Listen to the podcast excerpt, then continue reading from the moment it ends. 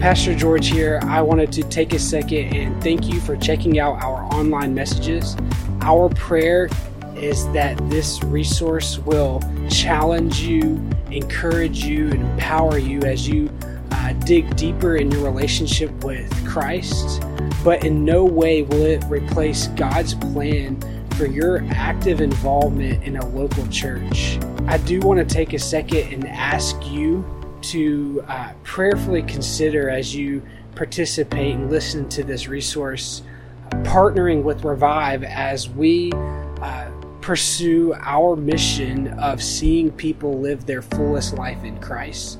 You can do this by going online to revivechurchga.com backslash give and making a one-time donation or setting up a recurring gift. Um, it's through the generosity of others that we're able to provide um, a resource like this one. With that being said, uh, I do want to thank you again, and here is today's message.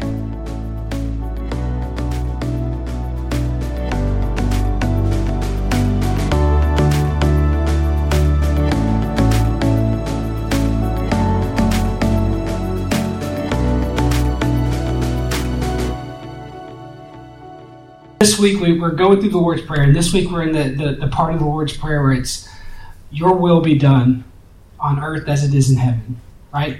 So I'm just gonna I'm gonna go and I'm gonna read the Lord's Prayer, which we've read every week. I'm starting in Matthew 6, verses verse 9. It says, This then is how you should pray. Our Father in heaven, hallowed be your name. Your kingdom come, your will be done on earth as it is in heaven. Give us today our daily bread and forgive us our debts as we forgive as we have forgiven our debtors. And lead us not to temptation, but deliver us from the evil one. So we're at this part where it says, Your kingdom come, your will be done on earth as it is in heaven. And this is this is a very rich part of this passage. You can go in and you can dive into what God's kingdom is and what does it look like on earth. And but the part that just the Holy Spirit just kept telling me to talk on was was how do we get to God's will? Because I think that's kind of a question we all have. And, and the whole journey through this series is as we look at the fact that like the disciples, when they're walking with Jesus, they say, Hey, he's got this incredible ministry. He's got this life. He's so wise. He's got he, he, sees these miracles. He performs these miracles, and there's all these things going on, and there's all this power and this wisdom and this grace and mercy, yet strength and and all inside of Jesus, and, and it seems like it all stems from this prayer life. And, and the disciples, they, they ask this question, it's kind of like they know. If we knew what Jesus knew, we'd pray like Jesus prayed. And, and Jesus has this, this incredible being about him. And so they say, Teach us to pray. Teach us to pray. And Jesus launches into this part of the Sermon on the Mount. He's teaching them to pray. And, he, and he's like he's taking them on that journey. Because prayer is, is this it's a journey. I mean, if you think about it, it's, it's so beautiful because it's, it's so simple, yet complex. It's like, hey, prayer, all you're doing is talking to God. But there's so many little details about prayer, and, and it's really, I mean, there's no no secret that it's complex. You can get online and just Google prayer, and you've got millions of results that pop up. There's books that have been written, series that have been preached. There's videos on YouTube. There's any, any kind of resources all around prayer because there's all this complexity to it, but yet it's simple relationship, and and it's it's such a ongoing process. It's not even the even the salvation story. Like even when we get saved, it's this sense of, of before we ever really enter into a relationship, before we ever surrender our life to Christ, God is drawing us to Him. There's this communication. We just don't even really know what to call it, right? It's, it's the Holy Spirit drawing us in, pulling us into God. There's, it's really interesting. If you can go study some of the revivals, the Second Great Awakening with Charles Finney, right? He, before Charles Finney would ever get to a city, he would send another guy, and that guy would go in and he would literally take a list of people who were labeled as the worst sinners in this city. And he would pray over that list, and he would pray that God would just torment their dreams, that God would make them miserable, that God would call on them, that he would draw them in. And, and he realized that the, the secret to these revivals was not uh, coming in with, with dynamic preaching, but the secret to these revivals was the Holy Spirit talking to people, pulling them in. You can feel the draw, you can feel the communication. And it's like it's just a, a natural instinct of once we surrender our life to Christ, we just say, we, we talk back. It's a conversation. And that conversation develops and grows, and, and it's really interesting. I kind of want to talk through kind of three stages, I think, that get us to praying God's will on earth. But the interesting thing about these stages, and what I want to kind of say before I get into them, is they're not linear. Like it's not step one, step two, step three. It's step one to step two, back to step one, maybe maybe step three, back down to step two. You're all we're all going through this journey at different places at different times. And I want to make sure that we're not ever looking down on anybody that's at a different point in these stages. Because it's kind of like illustration I heard another pastor use is like a, a child, right? That child is completely different from an adult. Right? As we grow, we grow in strength, we grow in our mental ability to, to understand different things. But that child is right where they're supposed to be. They're just at a different stage. You don't look down on them and say, "Oh, well, they're not they're not benching 500 pounds yet, right?" I don't bench 500 pounds, I promise. but there's this sense of saying, hey, we develop. So we don't want to look down on somebody because they're at a different stage. But, but I think that the, the final stage is, is what Jesus is getting at in this passage where he says, pray that my will be done on earth as it is in heaven. And it's really interesting because the first stage I want to call is stage one, if you're taking notes, is prayer of request. And it's really cool if you think about it because it's like, it's like God knows what he's doing. And when you're new to your faith, or you're going through a prayer journey, you, you get back kind of to the stage one, maybe you're wondering if God is even real. It feels like your prayers are hitting the ceiling, and you could just ask like the simplest prayers. And it's almost praying like, God, my will be done, you know, if you're willing, right? It's things like, let me get that parking spot at the very front, or let me let me get through the Chick Fil A line in less than five minutes. Just kidding, we all know we get through the Chick Fil A line in less than five minutes because we're perfect, right? But no, there's this these little simple prayers that we pray, and it's like God's like, okay, yeah, I'll answer it. And it, it, doesn't really make sense, but but it's almost like He limits His sovereignty and listens to us and lets us determine kind of what happens by the way we present our requests and just and having Him answer prayers and and it happens and it's like oh wow, God is real. And so we get we say another prayer. And it's kind of like we have this new access to a power we didn't have before, and it draws us deeper and deeper into that conversation. And it eventually develops, but it's like God knows that that we kind of work our way into this prayer life. And it's really interesting. I think about it, kind of to illustrate it, is when we were in South Carolina, uh, our walls were bare, and Lauren wanted us to decorate. She wanted us to hang up pictures and all this other stuff, and it sounded like a lot of work. You know, but my wife was uh, nagging, I mean, persistent, and uh, getting me to hang up.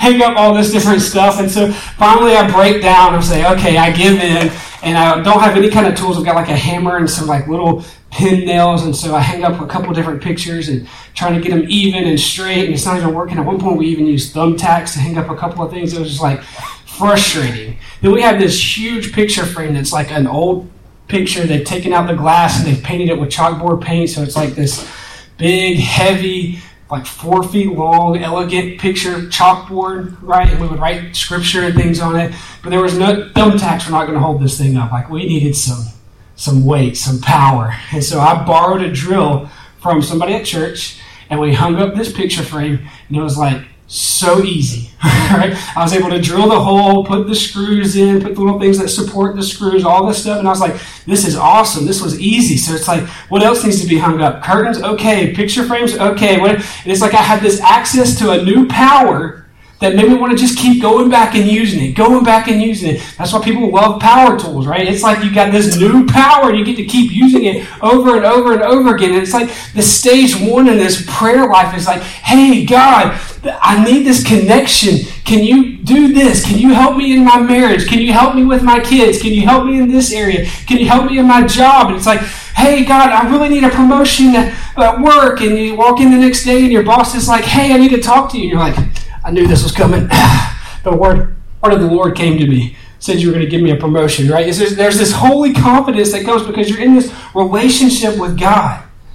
And I think about like even with Addie Lee, she's at this stage now where she's like coming out of her shell. And it's so much fun as a parent to see this personality kind of coming out of her. And, and then you want to do things to like raise her and bring this personality out. And it's like one day she she loves Peppa Pig, and the next day she loves Paw Patrol, and you never really know what you're going to get. But but she brings this request to us, and it's like we're walking through the store, she sees a coloring book that's got Paw Patrol on it, and she's like, Dada, troll, Dada, troll, and you're like. You want it? Deal. You got it, right? It's in the buggy. We're, we're getting it, right?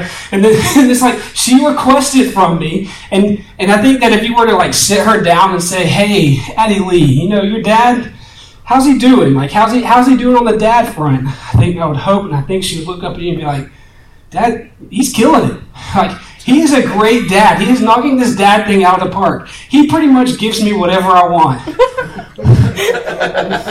right? And, and the sense is like, we all know that, that we're not, I'm not going to give her everything she wants all the time, but, but there's this sense of she's in this part of her life where I want her to learn the nature of her father. And that's a father that loves her and wants to give her things and wants to see her grow in our relationship and our communication. And I love to do these things and let her let her kind of come out of her shell and get really excited when she's scribbling all over this Paw Patrol coloring book. And even though the marker gets on the couch and then your couch is ruined, that didn't happen yet, but it's going to happen, I'm sure, right? And so there's this sense of, of loving her and seeing it happen. And I know you're probably here today like, okay, cool story, but you know, I don't want to hear about all the googly things with your daughter. Like, well, I want to hear the word of God. Let me read to you Matthew 7, 7 through 11. It says, Ask and it will be given to you. Seek and you will find. Knock and the door will be open to you. For everyone who asks receives, and the one who seeks finds, and the one who knocks it will be open. Or which one of you, if his son asks him for bread, will give him a stone? Or if he asks for a fish, will give him a serpent? If you then, who are evil, know how to give good gifts to your children, how much more will your Father who is in heaven give good things to those who ask him? There's that illustration right there. God is saying, hey, you as an earthly parent who's got sin and you're, you're born into this sin world, you know how to love and give your kids good gifts how much more does your heavenly Father have that same heart towards you? We talked about it in week one. We see examples all throughout Scripture where God's children cry out to Him and God moves on their behalf. God loves to, to move for His children. He loves to be in that relationship. He loves to hear the prayers and requests. It's biblical. So, so never look at somebody and say, all you ever do is pray to God and ask Him for things. At least they're praying. You know, at least we're praying. That's what God wants. He wants us to request Him. He wants us to, to ask Him for things. But and, and a lot of times we see this happen in times of trouble, and, and we, we cry out to God because we want to see Him move. And I think that's why sometimes God allows things to happen in our lives because He knows it's going to draw us into that relationship, back into that crying out to Him. But you know, as much as I love to give Addie Lee whatever she wants, there are times when we're walking around Kroger and she wants to watch Peppa She's asking if I pull out my phone to check a text message. She says, phone, phone, phone. She wants my phone so that she can watch a screen. And Lauren and I have come to an agreement that we don't think this is healthy for her. And so we say no. And she pitches a fit and she wants us to give her the screen and we say no. And eventually she quits and she helps us put things in the buggy. She helps us push it around because, because we know that there comes a time where it's not all about our request being answered, but it's about a relationship. And that's stage two. If stage one is a prayer of request, stage two is a prayer of relationship. It's not just, God, I need this, and Him answering. It's, it's looking at the beauty of God. It's, it's a freedom from the addiction to outcomes. So I think a lot of times we get to a place where we pray and we pray and we pray, and we need God to answer that prayer so that we can feel His presence. But there comes a point where we're praying and we're praying and we're praying, and God answering that prayer does not determine whether we feel His presence or not. Psalm 27 4 says this One thing I ask from you, Lord, the only thing I seek, that I may dwell in the house of the Lord all the days of my life, and gaze on the beauty of the Lord and seek him in his temple, that I may dwell in the house of the Lord for all the days of my life. Hey, what do you want to do for the rest of your life? I don't know. Look at the beauty of the Lord. That's not, that's not our typical answer, right? Like that's not that's not what we give. But but how do we get to this place where it's like I'm happy and I'm satisfied with just the presence of God? When I think about praying God's will, my mind always goes to the story of Shadrach, Meshach, and Abednego, right? If you've grown up in the church, you've, you've watched Veggie Tales, you've read the card, you've read the books, right? Like you know this story. But there's this part in this story in Daniel 3.16. It says, Shadrach, Meshach, and Abednego replied to the king, King Nebuchadnezzar, we do not need to defend ourselves before you in this matter. If we are thrown into the blazing furnace, the God we serve is able to deliver us from it. And we know he does. But before that ever happens, they say, and he will deliver us from your, from your majesty's hand. But even if he does not, we want you to know, your majesty, that we will not serve your gods or worship the image of the gold that you have set up. We know that God can save us. We know that he can deliver us from the furnace. But even if he doesn't, we will not tarry. Even if he doesn't, we won't give in. Even if he doesn't, we know that he's still king. And it's, we, if we die in that furnace, you know where we go? To spend eternity gazing upon his beauty. It's the greatest gift we can receive. This is, I used to look down on people they say, you know, how's it going? And they were just like, I'm just waiting for the Lord to come back. I'm like, well, that's a miserable place to be, right? Like, but then you get to this place, it's like, I, I, I didn't want the, I didn't want to, to die because there are so many things I wanted to do before I died. I mean, let's just be real. I wanted to get married. I wanted to have sex. I wanted to travel. I wanted to experience all these fun leisure things. I wanted to experience all these things in life before I died. It is because I had all of these things above the beauty of our Lord and Savior. But how do we get to that place in our prayer life that it's not the outcome that determines being in His presence? I can remember times where I was, uh, I was actually, I'll never forget it. It seems so simple, but I'm at SWU in the dorm room, and I'd been praying and, and kind of reading, and I cut on some worship music, and the song um, "I Exalt Thee" by I think it was Jesus Culture. I know it was Kim Walker singing. Came on, and it was just like I just started to cry because I was like, "I exalt Thee." I don't need you to move, God. I don't need you to answer this request or that request. I don't need to make an A on this paper. I don't need to solve this problem. I just want your presence. I, remember getting up and locking the door because I didn't want anybody to walk in and judge me, right? I get up and close the door and I lock the door and I'm just sitting there and I'm weeping. I exalt thee. I exalt thee. I worship you. You are my heavenly Father. That's all that matters. I don't care what's going on around me. I don't care what's happening. I just want your presence. I can remember being in my car driving and a song coming on and, and just having to pull my car over because I just feel God's presence overwhelm me. And it's like, I don't want anything else to happen. I just want to be in that moment and gaze upon the beauty of my Heavenly Father. We come to this place where we're freed from the outcome, from the addiction of outcomes. Like God is going to move, and He says, "Pray and ask and seek, and I'll answer those requests." But our relationship doesn't depend on that anymore. And He invites me out of stage one and into stage two, and He says, "Let's just be in the presence. Let's just be together." I think when we get into this secret of prayer, we're trying to get to, to how do we get to this place of God's will on earth, we have to say it's not just about Him answering all of my requests but it's about being in His presence and letting that presence transform me, call me out, call me into action. But let that be the basis of prayer. And when we get to this place, and it's the next stage is I think is one of those where God tries to invite us into it. And I don't know how many people actually ever get there. I think there's probably been a few times where I've been there in my life and I think I've stepped back away and the truth is, if, if God invites you into stage three and you don't take that step, I don't think He loves you any less.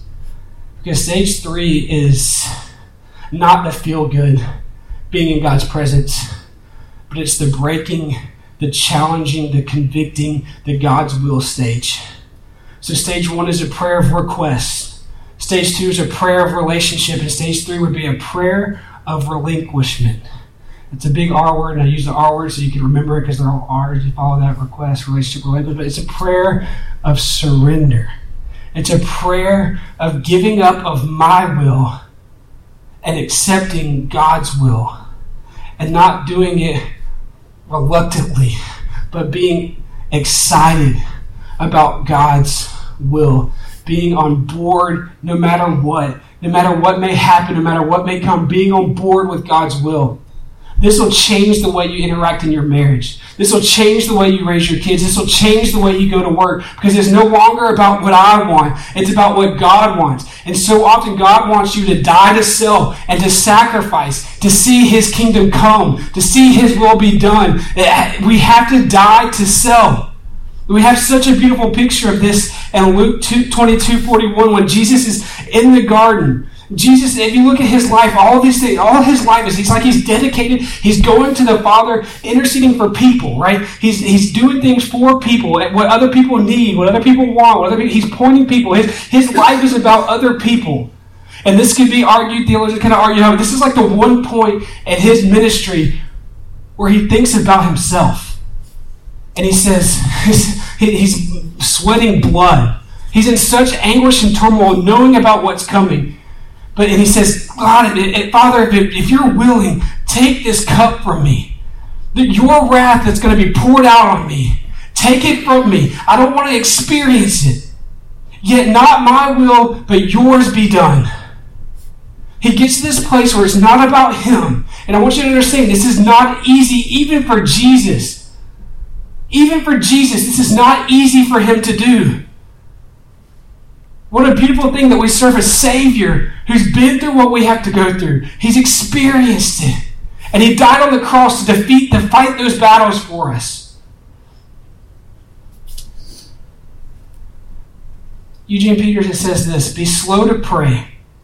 Praying puts us at risk of getting involved in God's condition. Be slow to pray.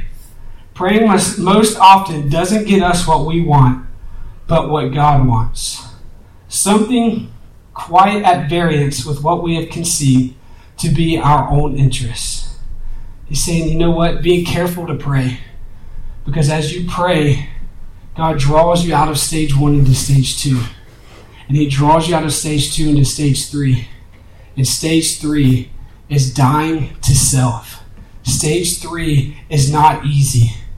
I think that if you, if you honestly, if you got got all the, the church stuff out of the way, right? And you're just sitting down with somebody. If you're sitting down with me, you don't know I'm a pastor, you don't know you don't know anything about me, and I were to ask you, like, honestly, what do you want out of life? I think a lot of us would go back to that place where, you know, I mean, I want to, I want an Instagram worthy life, where I'm doing fun things and I'm seeing the world, or I'm going to water parks, or I'm experiencing different things. I'm having a, a good love, a romantic life. I have financial security. Like I don't want to be rich. I just want to be able to buy whatever I want, right?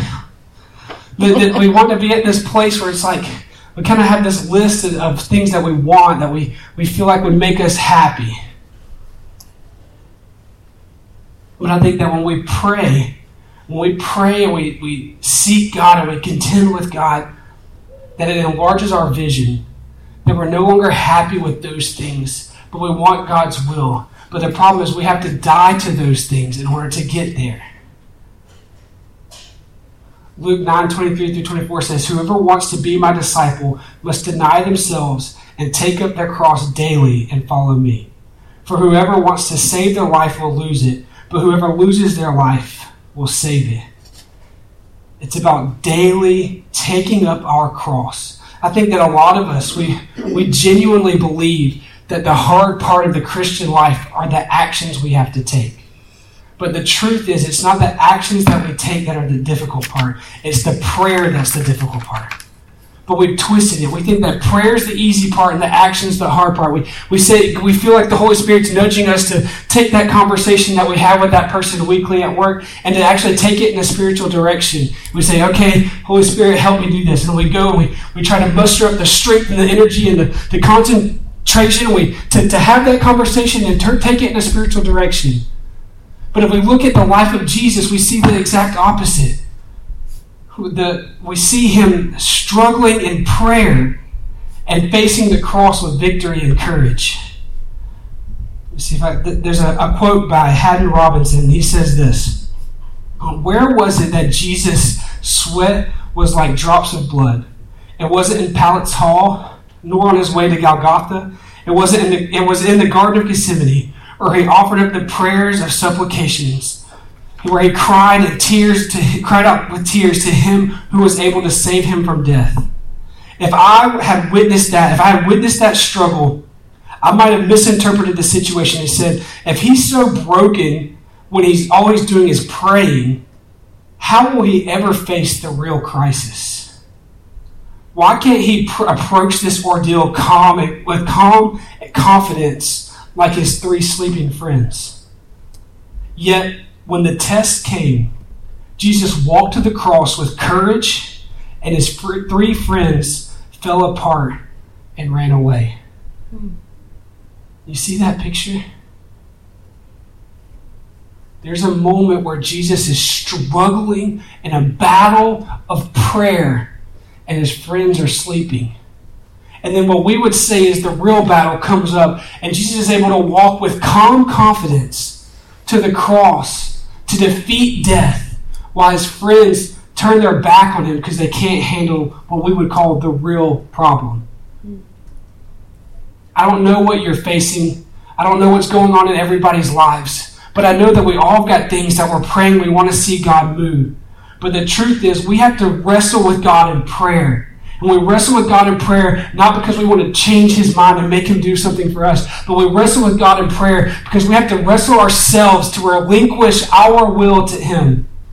I have a, a real life experience where I got to watch this happen. Uh, one of my best friends through college, Logan, he's now a pastor in uh, up north somewhere. He went to seminary, and he's an incredibly smart, incredibly great pastor. I love keeping up with him, watching his ministry grow and what he's doing. But when we met at Southern Wesleyan University, he was a marine biologist. That's what he was going to study. He loved sharks. That's what his goal was. He was, he was, I mean, a genius. He's a genius. He had all this wisdom, all this knowledge about the ocean and fish and science and was making straight A's and didn't have to do any studying, like incredibly smart. And this was going to be his path. He was going to go study sharks. That's what his goal was. And we're in the dorm room, and he starts acting kind of weird. Or like something's going on with Logan. We don't really know what's going on with him, but something's going on. He'll like wake up in the middle of the night and disappear. I'm like, where did he go? What's going on with Logan? This is kind of strange. He, would uh, he would quit eating, right? And we would later find out he was fasting, but it would seem like we just we thought he, maybe he was sick. We couldn't figure out what was going on. One night I woke up and he's literally like sitting in the bottom of the shower, weeping with the water running over him. And I'm just like, dude, you are you okay? Like he he was losing his mind. That's what it felt like on the outside. But what we didn't realize is he was wrestling with God in prayer. Because God was saying, I don't want you to study sharks. I want you to study me. I don't want you to go out and, and work with these fish. I want you to go out and, and work with these people. God was calling him out of this whole thing he wanted to do his whole life into ministry. And there's people's lives who are changing today because he wrestled with God in prayer. And he was able to listen to God, surrender his will, and watch God move in his life. Listen, it's not easy the things we have to give up. It's not easy following Christ and, and making different sacrifices and facing the, the, the, the targets of the devil. Like, honestly, it's spiritual warfare. It's not easy. This prayer of relinquishment, of surrender, it's a battle. And it's hard and it's painful. But the truth is, if you've ever tasted the fruit that comes from the state from this stage of prayer, you know that it's worth it. You know that it's worth it to be in the will of God, to be past prayer of request, to be past the, just the prayer of relationship, and into this prayer of relinquishment. I think that, that God's got this, this awakening that's going to happen. We already see this renewal in the church. I wouldn't say that we have revival. There's more churches that closed than are planted, but there's a renewal with church planting in our in our country, where the, every Christian denomination is dying out. There's no winning battle in, in our in our country. We are now the mission field. If you look at where Christianity is growing in the world, the U.S. is has become the mission field. I think God is going to use His church. I don't, I don't understand it. It's like he, He somehow limits His sovereignty to the power of His church, and it's a bad deal for God. Like, like I don't know why He does that, but He does that. And the way that the church overcomes evil, the way the church impacts our community, the way that we make a difference here in Covington, the way that we make a difference at work and in our family, is because we get to the place where we're praying relinquishment. We're surrendering our life and we're walking in God's will. It's not easy. I'm not even saying that I do it all the time, but I'm saying that that's the challenge. If we're looking at God saying, teach us to pray, by all means, pray request. It's, in, it's right after this in Matthew 7. By all means, find time to worship and fall on your face and be amazed by His glory. But let's challenge ourselves to let go of our own will and follow Christ. Die to self, pick up our cross, and follow Christ. Let's pray.